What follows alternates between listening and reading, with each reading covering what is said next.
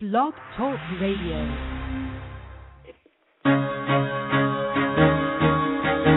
Carol the Coach. Sex, love, and relationships. We talk about it here. Carol the Coach. Compassion with contemporary relevance. I am a psychotherapist. I can be your personal life coach, and I can help you with your issues. There are no problems too small or too big. You can talk about anything. Speaker, columnist, radio TV host, and commentator. Carol the Coach brings messages of wellness and empowerment within reach of everyday people, every day. Almost 5 years ago, I lost my soulmate in an accident. He was killed in a plane crash. Life just, for me, has seemed to stop. There are groups all over the city. I mean, I teach one. It is a specific way to start thinking so that you shift how you see the world, which then shifts your energy, and then you feel better, and you actually see things differently. Carol the Coach, always available too at carolthecoach.com. Now I've got Russell on the line. I'm 47 years old. I'm a truck driver. I'm married. I have a wife in San Francisco. Okay. I haven't been home in 6 months. My thing is, I don't know if I have a sex addiction or what the problem is. Why do I want what I can't have? And as soon as I can have it, I don't want it anymore. You're right on target when you say, I don't know if I have a sexual addiction. Well, guess what? Yes, you do. And you know what? That's my specialty, Russell, so you're at the right place. Continue. I meet women online, and I'm in a different part of the country. I travel all 48 states, so I love sex. I hear self-esteem issues. You never felt good enough, and you didn't feel like you were getting what you should have then, and you're reenacting that now. Do you want to change that about yourself?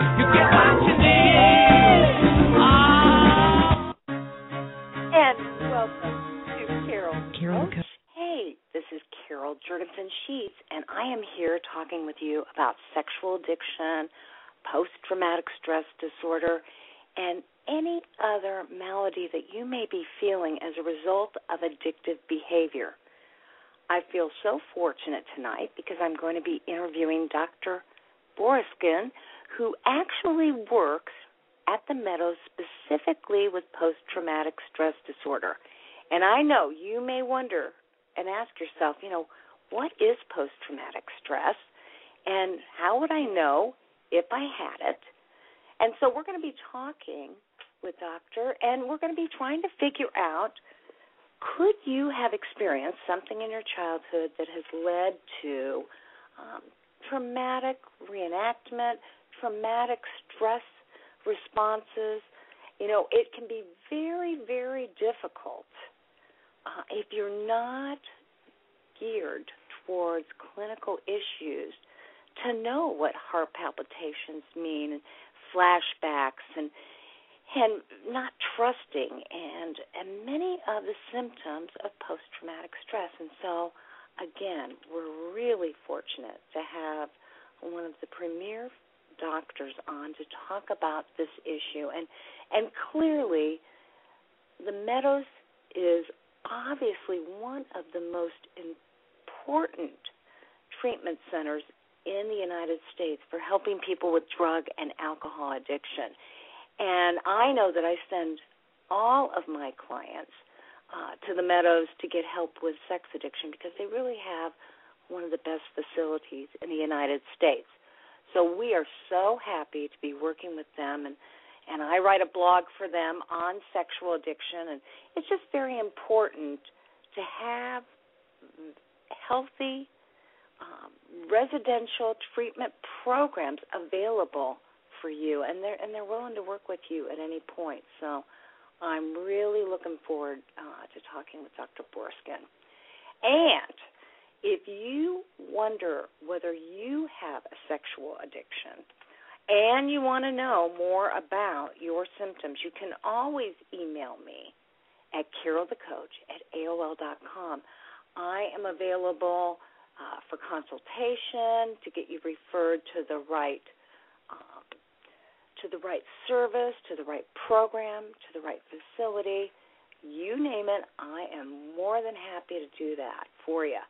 So I clearly want to be that guide for you so that we can definitely work together to get you the help that you desire.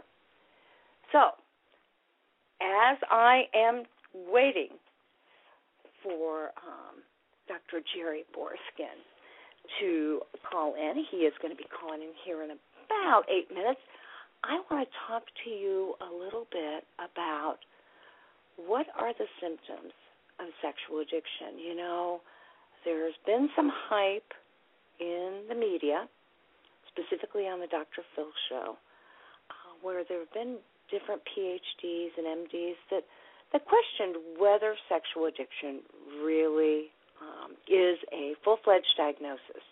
And I know if you're like the majority of the public, you too have probably said, isn't that just bad behavior? Well, so much of addiction, when we're talking process addictions, that's eating disorders, that's gambling, that's sex, have to do with out-of-control compulsive behavior. And I can't highlight enough how important it is for you to know that there are people that absolutely cannot stop their behavior, no matter how hard they try. Literally, they are unable to control it. They've promised themselves 1,000,000 times that they would. Maybe this sounds like you. I mean, have you told yourself, I am not going to look at pornography, or I am absolutely going to stop cheating on my wife? Maybe you said, you know what, I am not going to massage parlors anymore. I absolutely am not going to spend another penny on prostitutes. And you meant that, whether that lasted for a minute, an hour, a day, a week, or a month. And then all of a sudden you went back to it again. And you felt worse about yourself because you broke your own sacred contract to yourself. Maybe you needed to drink to deal with the shame and the guilt, the sadness and the pain. Maybe you needed to use cocaine or marijuana or ecstasy. Oftentimes people will medicate with a substance to either get the courage up to experience the behavior they so desperately want and don't want, and other times they medicate afterwards because the feelings of shame and guilt are so extreme that they can't live with themselves. And so I'm here to tell you that when these two situations occur, the compulsivity and the feeling out of control, you have enough reason to say, okay, I probably need an assessment by a certified sexual addictions therapist. And what I really highly recommend is that you get on the website www.sexhelp.com and take the test that helps you to determine, do you have a problem? Now, that sounds so simple, doesn't it? And yet, at the same time, it's the start. It's the start of you getting healthy and figuring out what you need to do to make your life better. If you have a question for myself or Dr. Jerry Boriskin, or maybe you have a question about your own behaviors, you can give us a call at 646-595-3284 and know that we will absolutely handle it anonymously. You don't have to give your real name, and you don't even have to identify where you're from. You can just ask the question and know that you're in a safe place. The good news is, if you're listening to the show, you have some concerns about your own behavior, or you have some concerns about your partner, whether he be male or she be female, and you want more information and you want more education. You know, every week we try to ask the tough questions, and we work diligently to provide you information on subjects that are related to sexual addiction. As I said, tonight, we're going to be interviewing Dr. Jerry Boriskin.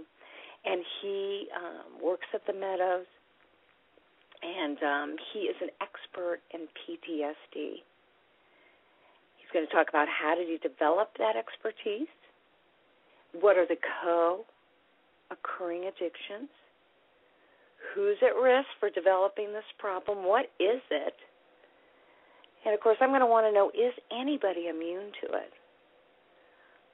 Certainly we've heard of post-traumatic stress disorder when we've talked to veterans in the community. We're dealing right now with a situation that is very tense close to Washington, D.C., with the shooting that's occurred at the naval base.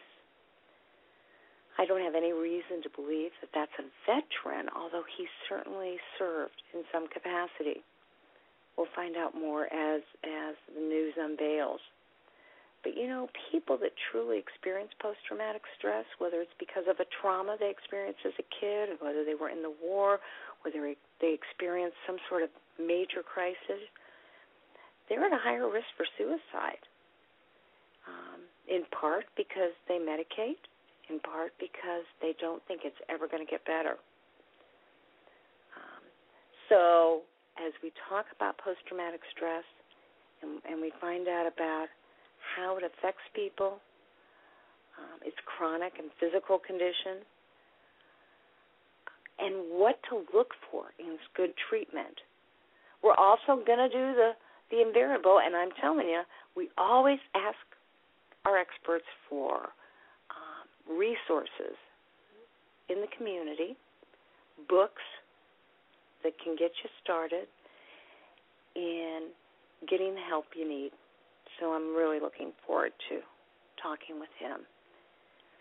Now, I am so happy that in so many ways this show is gaining so much popularity because it means people are going to iTunes and they're going to Blog Talk Radio and they're looking up under the term of sexual addiction and they're finding the show. It saddens me that this is epidemic in proportion, but I also understand that it is something that can be managed. So I don't want you to give up hope, and I want you to know there are resources available, and we're going to be talking about those resources. Again, you can call the show at 646-595-3284 and know that we handle everything very confidentially. You are listening to Carol Juergensen Sheets. I'm Carol the Coach, and we truly want to help you to work through any issues that you have surrounding addiction. So tonight I feel very fortunate to be interviewing Dr. Jerry Boriskin, and he works at the Meadows. Dr. Boriskin, is that you on the line? Yes, it is. Well, excellent. Thank you so much for taking the time out of your busy schedule to help us understand post-traumatic stress disorder, because a lot of the clients that I work with and a lot of our listeners have had questions about post-traumatic stress. And so I know you're an expert in the field, so can you explain a little bit to our listeners in simple terms, what is PTSD? Okay, PTSD is something that a lot of people have heard of, many people can describe, yet it is somewhat elusive and difficult to define. And part of that has to do with the inner experience of each individual being slightly different and at the same time kind of universal in terms of similarities of patterns and symptoms. We didn't really understand what this phenomenon was 30 years ago. When I first started in this field, we kind of knew that traumatic events changed people. And what we now know is that traumatic events, either a single big traumatic episode or a series of sustained lesser traumas, result in a change that is multidimensional in its consequences. And it really changes the way people feel, think, interact with others, and their overall belief systems. So it's a powerful phenomenon. It's a game changer. And the odd thing is when you have it, you kind of know it, but at the same time you might tend to deny it. And then at other times, it's something that makes you feel like you're separate, unique, crazy, or whatever. But it's really the simplest definition I know, and one that I think has a definite social merit is it's a normal set of reactions to insane circumstances. And there's some technical problems with the definitions, and academics would pull it apart. But really, it kind of captures what the game-changing was when we first really put our focus upon events rather than personal shortcomings. So I like to look at it as what happens to an individual as a consequence of overwhelming trauma or circumstances that are unfair, unmanageable, uncontrollable. Well, that makes total sense. Now, you mentioned huge trauma or a series of smaller traumas, and sometimes I know the experts in the field call that big T or little t traumas. Right. Can you give us some ideas of events that lead to post-traumatic stress disorder?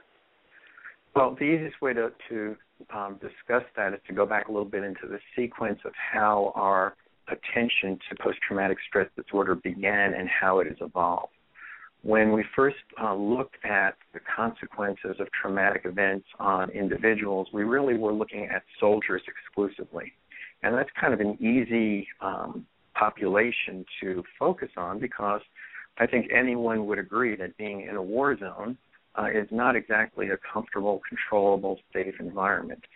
And those who are exposed to the chaos of war, a fairly large percentage of them, anywhere from, the estimates vary from 18% to like 35%, and sometimes it's as high as 90%, depending upon what kind of unit you're in, you'll develop the symptoms that we call post-traumatic stress disorder. So it's kind of very simple. In the early days, we really defined this as a result of the Vietnam War and some activism among veterans who had symptoms of something that had not been really honored or described in the literature, either politically or professionally or in any discussion, until they became active and asserting the powers that be to recognize that war changes people. Shortly after, this is actually 1979, when the Readjustment Counseling Act came into being, it was codified then by an act of Congress that veterans had something that we called by default at the time post-traumatic stress disorder. There were several names being considered for the phenomenon. But in 1980, it became part of the Diagnostic Statistical Manual, third revision, where it became an official diagnosis. And then it was really focusing mostly on soldiers and sexual abuse survivors. Those are two populations that are kind of no-brainers. It's like, someone who's been sexually assaulted, it's considered as horrific or worse in some instances than exposure to war trauma. But as the years went forward, we began to see that the definitions really fit other populations as well. In some instances, things as difficult to put your finger on as verbal abuse, depending upon age and family dynamics. Parents who've lost children in car accidents or unpredictable deaths, these are other population groups that got added in by researchers when they said, gee, you know what, we think many other populations with all kinds of sizes of T, big T, little T, in between, multiple cumulative Ts, they all kind of produce the same series of symptoms. So in part, what we look at as diagnosticians and clinicians is not how you got there. That is not really the relevant criteria. The question is, do you have it? And if you have it, how do we help you transcend that? So from my vantage point, I don't really look at, it's not my job to evaluate was there trauma, a single event or a bunch of little events that caused these symptoms. Were you sufficiently feeling overpowered, out of control, and helpless, and abused by situations that created this sense of powerlessness, and also along with it is a sense of responsibility. That's one of the core features that we see with PTSD, is underneath a lot of the chaotic, contradictory symptoms is this sense that somehow I'm to blame for what went wrong. And you see this with small children who are exposed to traumatic events without any coaching or training, begin to make attributions that, gee, I caused this event, I caused mom and dad to get divorced. Whereas you would look at the same family with an 18, 19-year-old, they'll have a more accurate attribution saying, Dad was an alcoholic, Mom was codependent. They argued a lot. It was better that they separated, and they won't take personal responsibility. So age is a factor, as well as the nature of the trauma. There are many, many variables that come together that play a role in determining whether you get the syndrome or not. So it would be overly simplistic to only focus on the nature of the trauma, although by definition we do have to have some parsing in terms of, you know, whether the event is just an ordinary event. Certainly getting a parking ticket would not create PTSD, but having a fatal car accident where you're the sole survivor would. So there are gradations, but it's not our job as clinicians to necessarily sort the event out. It's looking at the damage, the sense of powerlessness, and then the core symptoms that I'll happily describe for you if you like, in terms of, you know, just the checklist of things. And among the more classically derived symptoms are the sense of cognitive intrusion, where you become kind of obsessed with the event and have a hard time turning off some of that obsessive ideation. But what's interesting is some of that obsessive ideation could go underground and become quasi-conscious, and you become not even aware. But what happens is it splits awareness so that you're always kind of obsessing about what's going on and have a hard time focusing, which is one of the reasons that we hear some of the comments from family members and significant others, like, you know, ever since such and such happened, it's like he or she is here but not here. That's because there's this quiet, obsessive attempt to resolve the unresolvable going on in the background or kind of semi, you know, remotely from awareness. And with that, there's some spikes of intrusion where certain triggers create this sense of it's happening again and it feels like you're reliving it in real time. That's another one of the hallmark symptoms that you see with PTSD. It's not like an ordinary memory. It's an intrusive memory that kind of displaces you from your grounding of where you are, who you are, in what state. So people who have PTSD have symptoms that make them feel like they're abnormal when they're not. It makes them feel like they're crazy, displaced, dissociative, if you will. And in fact, it feels like they've entered another universe. It's like they've disappeared in plain sight is one of the ways that I've characterized it over the years. They've just kind of gone to outside of themselves. They become numb or hypersensitive or some combination therein.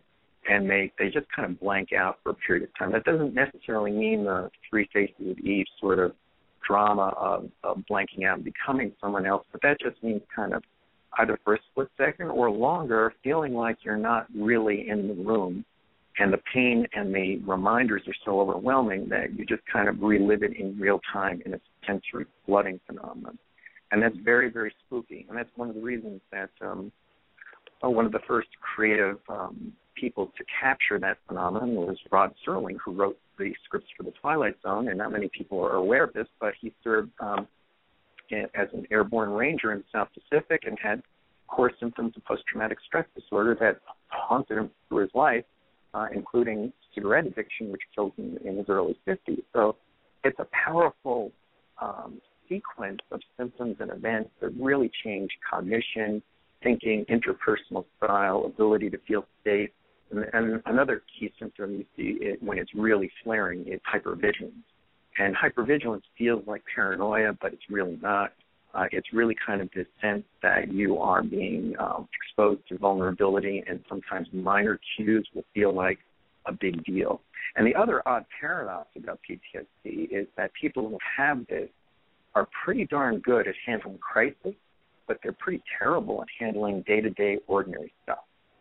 So it's a contradiction. There are many contradictions within the world of having PTSD, and I could certainly go on with many other examples of that. But, you know, this change in the way that you process events and thoughts and what is fearful and what is safe. So there's always this sense of danger is always looming, and yet there's this desire to seek out challenge or impossible odds. And we see that in some self-defeating relationship patterns and behaviors and cycles.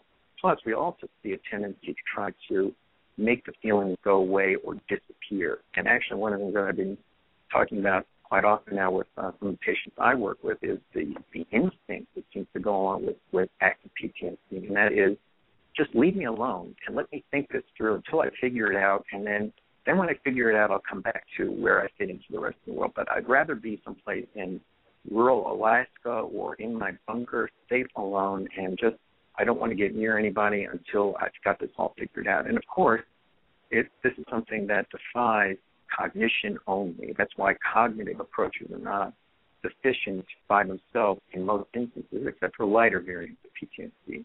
It requires a multidisciplinary, multidimensional sort of approach for the more complicated manifestations where it kind of digs in deeper and causes disruption in a multitude of dimensions. Well, so if we're talking about... I'm so used to talking about this. You asked me a question, I could go on and on.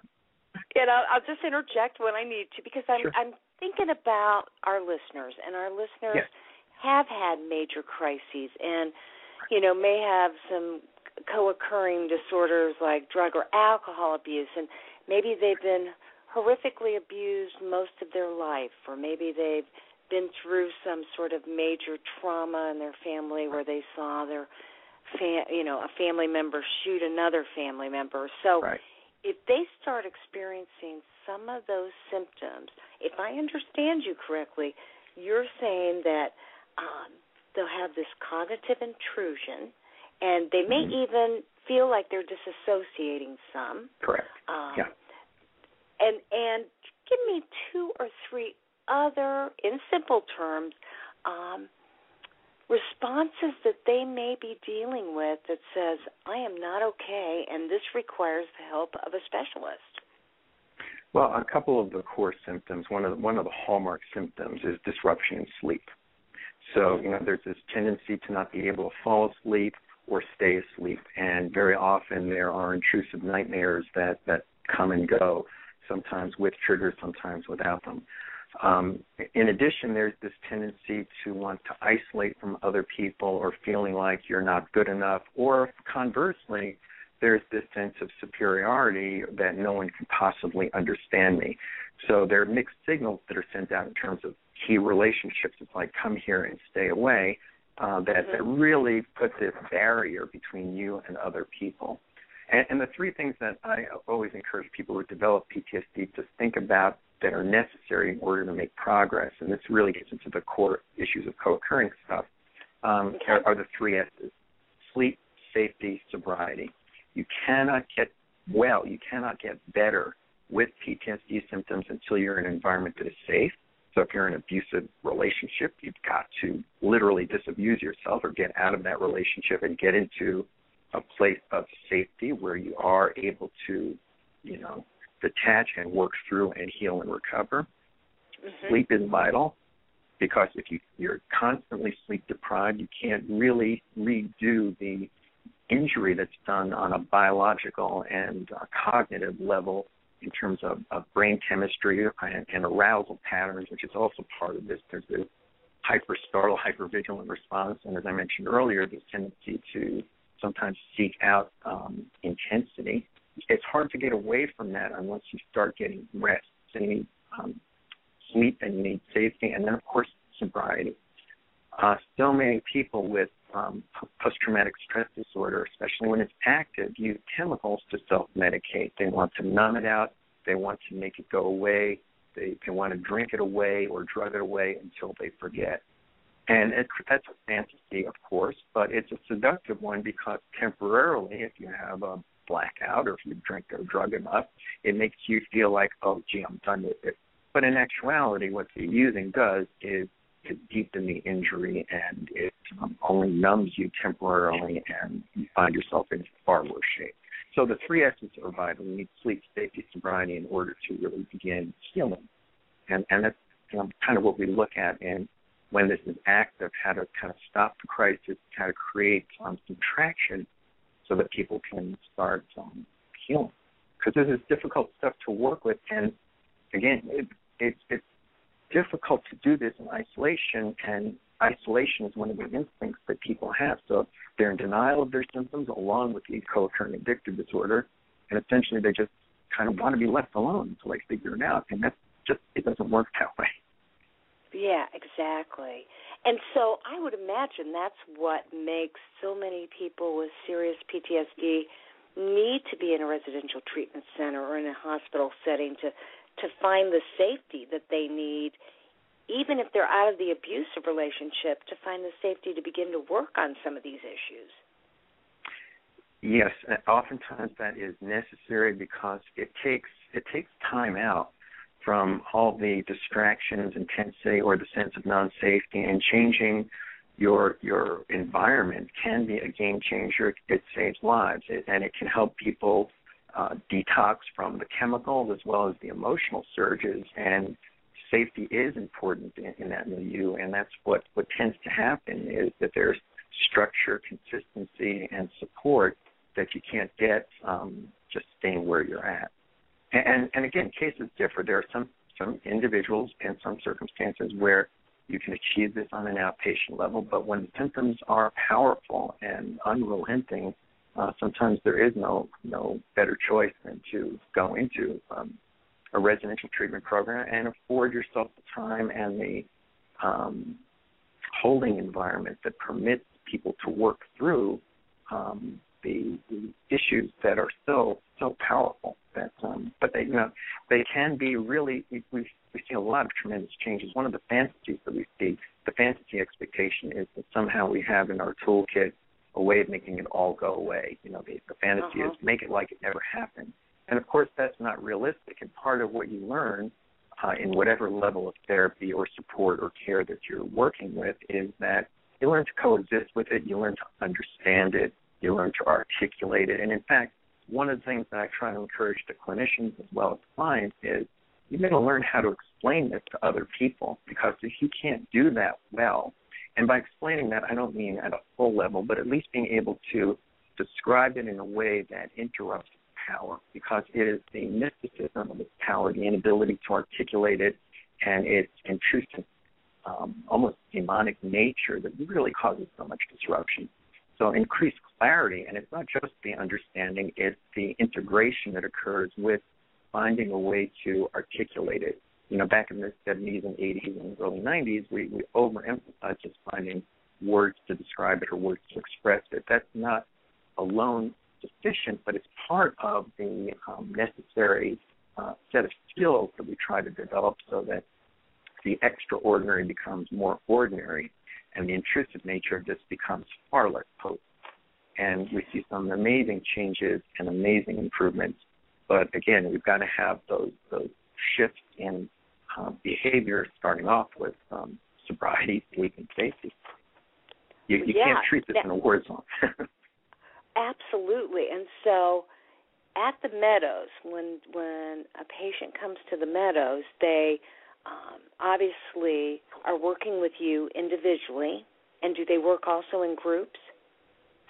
Actually, groups are extraordinarily helpful. It accelerates the healing process exponentially.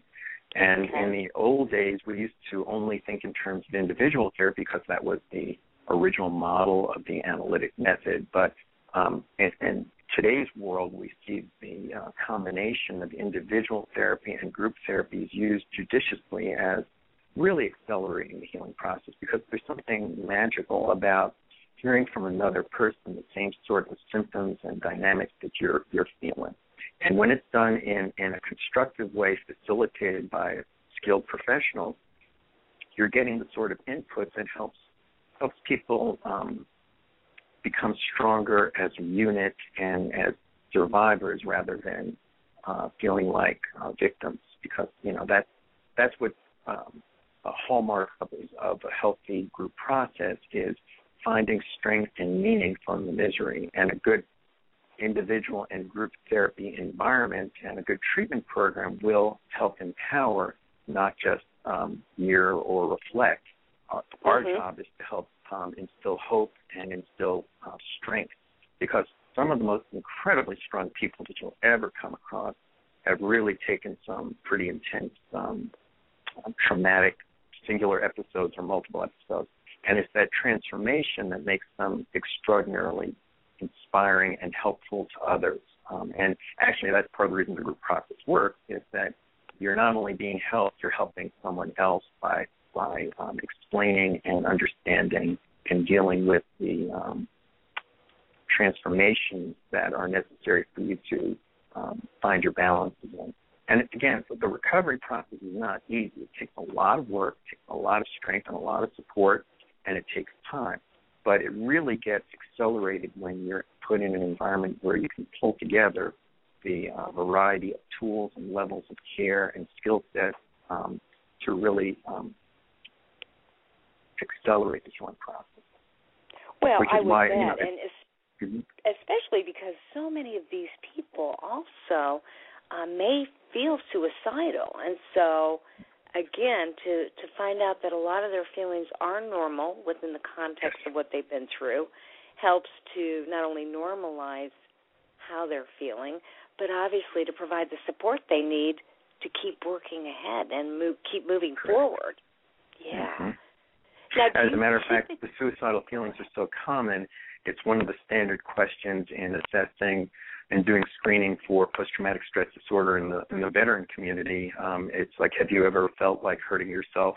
And, you know, people who have PTSD almost invariably answer that, yes. I mean, people who don't have PTSD sometimes say the same thing, but it's one of those hallmark symptoms of hopelessness and futility and feeling like one wants to end it all. That being said, that doesn't necessarily mean that they become actively suicidal, but it's part of that ideation. And very often we see self-invalidating behavior, self-sabotage. That's most common. And the other thing that we see, which is sometimes under-articulated, we see the opposite. We see workaholism. We see people committed to mission and becoming numb by working too much. So work itself can become a quasi-drug, if you will, and it interferes with the balance that it is necessary in order to make peace with all that inner chaos. Well, that makes 100% sense. Now, if somebody believes that they might be suffering from PTSD, obviously you want them to have a treatment provider who's good at what they do or that has the program that's the right fit for them. So what should they look for in a treatment provider and a treatment program? Well, what's I think important is finding a level of trust and trustworthiness in the individuals and in the system, but not looking for perfection. It's a bit of a paradox because I think one of the resistance factors is I've got to find someone who completely understands me instantaneously, and that's a little bit hard to do. So one has to have some flexibility, but at the same time, have high standards. I mean, the person that you seek out and the program that you go to needs to have a clue as to what it feels like to be powerless and what it feels like to be, turned inside out and feeling without power or hope. So there needs to be a chemistry, a sense of trust, relative trust, because perfect trust is almost impossible when you've got active PTSD, and right. A sense that there is empathy without just empathy only, because you need strength from that institution or from that provider. You need encouragement and empathy, because empathy isn't enough and being told what to do isn't enough. You need a combination of voices, and in a residential setting, you need different voices telling you different messages in a coherent way that is strengthening and validating. So, for example, in a place like the Meadows, one of the things that is necessary is to confront the addiction, but at the same time, to the survivor. And that's a difficult thing to do when you've got two problems co-occurring, which is very common. You've got an addiction issue, which may be in early resolution or barely, being recognized and treated. And that behavior needs to be confronted in a constructive way, and at the same time, you need to be soothed as a survivor. So, and a good system knows how to orchestrate those voices so that they're empowering, not enabling, and not dismissive. Institutions and individual providers who don't do that find ways to blame the patient or the client, and that's something that should not be tolerated. By the same token, though, you need to, as a consumer, as a client, you need to be able to handle constructive, loving, tough love feedback from a provider who you trust, as well as the peer group that you can find power in that peer process as well. Okay, and so obviously it's that delicate balance between the tough love approach as well as the caring, nurturing, connected relationship approach. So you, as somebody who has this disorder, you're going to be looking for somebody that you can absolutely trust, but you also know they're pushing you. That's correct. That's correct. And you also want to find levels of expertise and specialty experience. So you want to have people who can do things that are known to help facilitate recovery and do specialty pieces such as, you know, training you in mindfulness sorts of endeavors, certain forms of yoga, tai chi, somatosensory experiences, EMDR, things of this sort, when used in concert with a general environment that is containing, soothing, empowering, really help lift you to the next level. But using a technique in isolation as an outpatient and thinking one maneuver is going to fix all is oftentimes a setup for frustration. So it's a question of using specialized techniques along with this gestalt of a safe environment and a holding environment that gives you the mirroring feedback, the nurturing, and the tough love that you need in order to find sobriety and not engage in that self-invalidating pattern where you're blaming yourself secretly for everything and you're reliving, you're walking around living hell sort of thing with this unaddressable internal conflict that has no answer. So acceptance, the core things that we try to encourage, that I've tried to encourage individually and in systems that I've worked with, is working toward, and the 12 steps work toward the same goal. But it's even more difficult for people that are trauma survivors, and that is acceptance and forgiveness.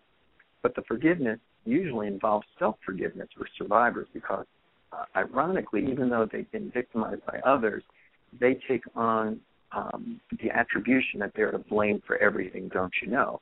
So I kind of view PTSD as kind of a variant of codependency on steroids, as well as kind of a spiritual crisis, thinking that they are responsible for what went wrong. And if you look at military units, the military helps train you to think that way because you're responsible for the life of your buddy. And if that buddy dies, it's your fault. So there's training that enhances that, as well as just this default that's within us that tells us to take care of other people and to take responsibility. When things go wrong and you feel bad about the outcome, there's this tendency to over-attribute control where you had no control. So forgiveness is part of that paradigm. Or forgiving yourself as well as sometimes working on forgiveness of the perpetrator and the situation. That's really, really tough stuff. So forgiveness and acceptance are really tough pieces of this work, but achievable in finding some meaning from the misery. And just to remind listeners of a very famous, very important quote from Viktor Frankl, who wrote about his experiences going through the concentration camps. What we look for is a change in attitude. And his quote is, when everything around you gets out of control, the only thing you can change is your attitude. And that's really what a good clinician and a good system and a good series specialist helps the client do, is shift attitude so it's not all about me. It's self-blame, and also, ironically, I refer to the paradox. I didn't mention this before. One of the hallmark internal dynamics of PTSD, I call it shame-based arrogance, because simultaneously there's shame-based thinking that we see with a lot of addictive disorders. Don't you? If you got to know me, you would know how inadequate I am. But by the same token, there is arrogance in saying that you have no idea what real trauma is like, so stay away from me because you're unworthy of my company or presence. So those two contradictory voices really shut out relationships, which are essential for sustenance in the human condition. I mean, we need support as well as food and air and water. And the final thing that I'll mention, and it's kind of inferred in what I'm saying, but it's and certainly clear in what Viktor Frankl talks about, we need hope and meaning going forward. And that's not something that a provider can instill in you or a treatment program can instill in you, but it needs to be kind of inferred and part of that embedded environment. And that is, you know, we need to help empower people to find hope and meaning as they recover and heal. So it's kind of like a variant of the 12-step, except with some some specific dialogue that really addresses the inner turmoil and the inner struggles people with traumatic underpinnings have to deal with. So it's complicated. Here's the final paradox of it. The answer to this is fairly simple. Yeah, and then I want to ask you one question about this. Sure. This is fascinating. Sure. Continue. Well, I was going to say, so, okay, obviously they need hope and meaning, and they need self-forgiveness and acceptance, right, and they need that support. This, you look at PTSD as a chronic and physical condition, correct? Yes, correct. So then chronic and phasic condition. Well, go ahead. Chronic and... No, it's chronic and phasic. It comes and it goes. So even when you're better, it will get set off, but it need not set off crisis. So, you know, this is kind of the normalization of expectation that we try to encourage, that you're going to live with this, but it's not going to be a game-changing destroyer. It's something that can actually strengthen you over time, but you may have some bad days, kind of like being sober. You know, it's like every day is a challenge, but you get stronger over time, but not perfect. So the same is true with post-traumatic stress disorder, and it is, you know, it's a complicated condition that affects your biology as well as your outlook on the world, which is why it needs some address in terms of compensating for the biological factors, which doesn't necessarily only need medication. That's not the only path. But nutrition, exercise, self-care. You know, I've always been a strong believer that people who deal well with this disorder become really well attuned to, I call it scrupulous self-care. They understand when they're out of balance, when they need to rest, and how to pace themselves. They nourish themselves well. They go to the gym. They do it. They do all the things that are necessary to keep their critical balance. And they know that if they miss a few things, that their thinking might change, and they know how to correct it. So that's part of the skill set that we try to encourage in keeping balance. It's all about balance and integration. You know, I may be sounding a little bit fuzzy and new agey and talking about these general concepts, but it's a lot of hard work and a lot of steps pulling it together to find that balance and the forgiveness and the lifestyle and the structure that is necessary to contain the injury and find enough healing so that you keep in balance and stay integrated and on a path that is meaningful to you. Okay, so then, being that it is chronic and phasic, it is something that can be managed. And absolutely. It's having those life skills and utilizing all the resources to both prevent some of the onset or the triggers, as well as to keep it reduced to a manageable level. Okay.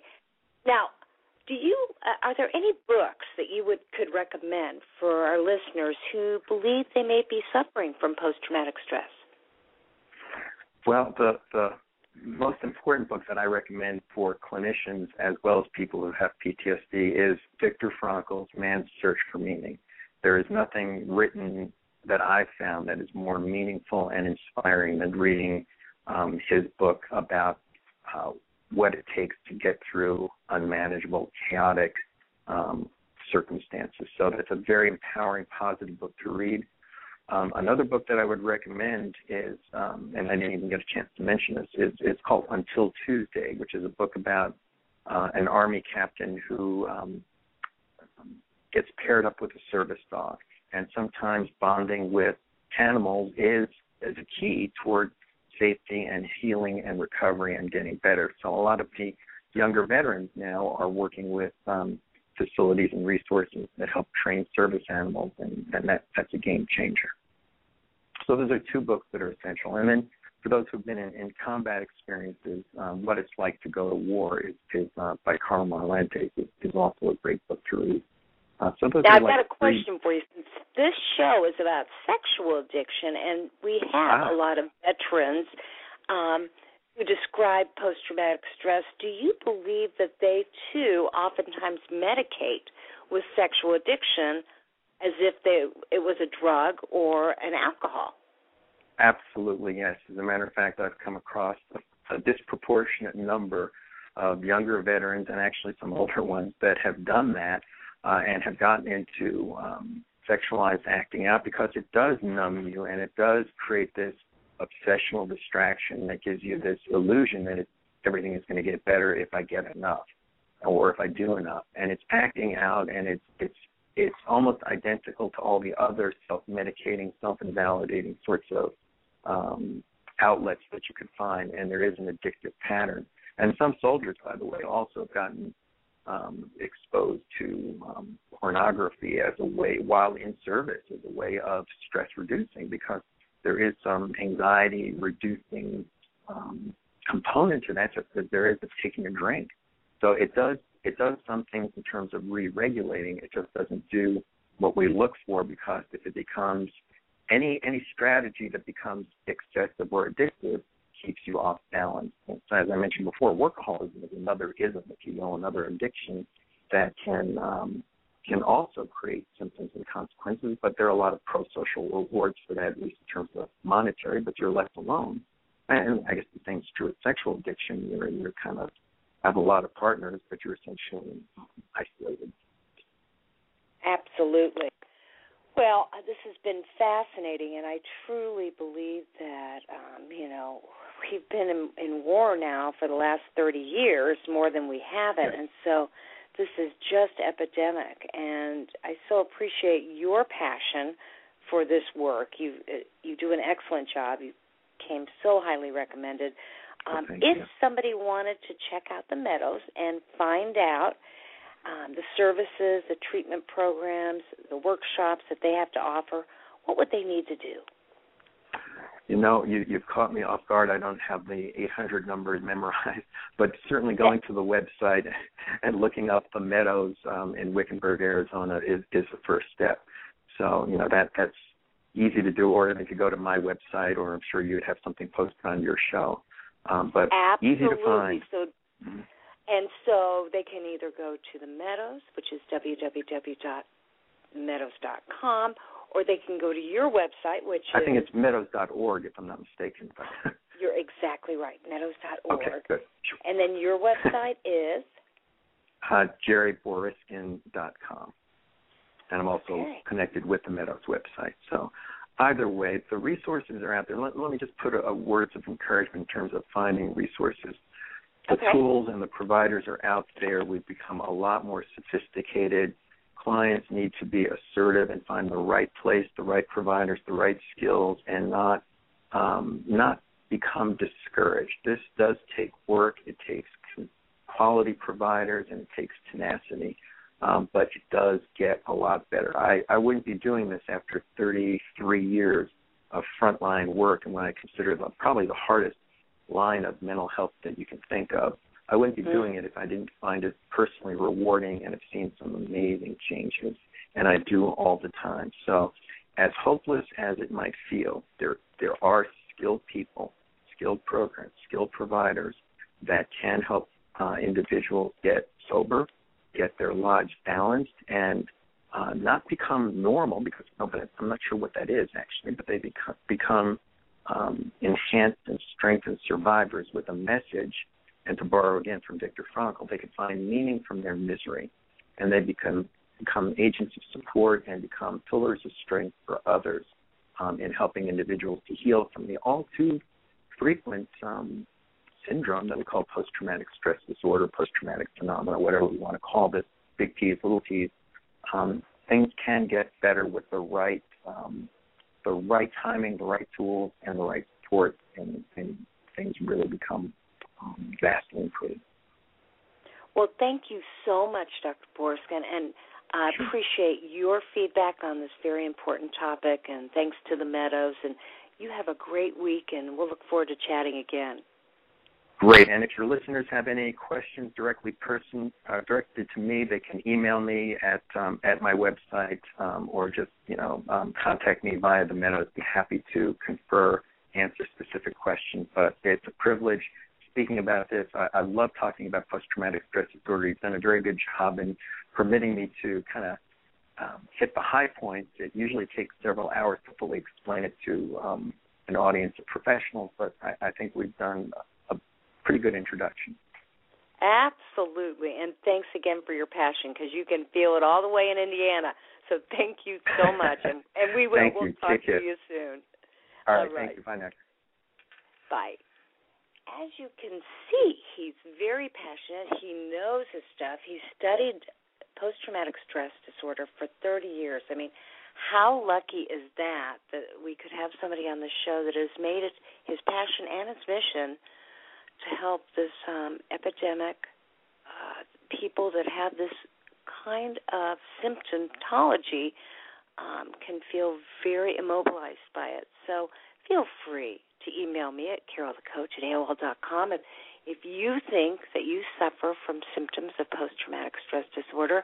You heard him say that sexual addiction is something that oftentimes medicates the tough feelings underneath this. And, you know, when we've got people that are experiencing cognitive intrusion, and that means that they can't keep the thoughts out of their head, and they tend to disassociate and go away from wherever they are, whether they're at work, with their families, with friends. When there are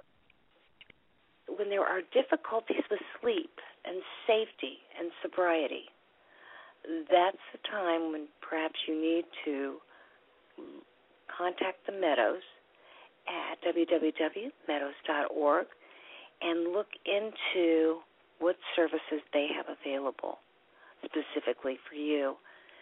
Okay, so next week we've got another riveting show, and I am so looking forward to working with Stuart Ball, who's going to be talking about addiction in general and how sexual addiction is fused with other addictions. And as I say at the end of every show, there will only be one of you at all times, so I want you to fearlessly have the courage to be yourself, and always remember there are resources available to you by listening to this show. I'll get you where you need to be. So don't give up, don't give in, and let's work this thing out together. You have a great week, and I'll see you next Monday at 9 p.m. Eastern Standard Time for Sex Help with Carol the Coach.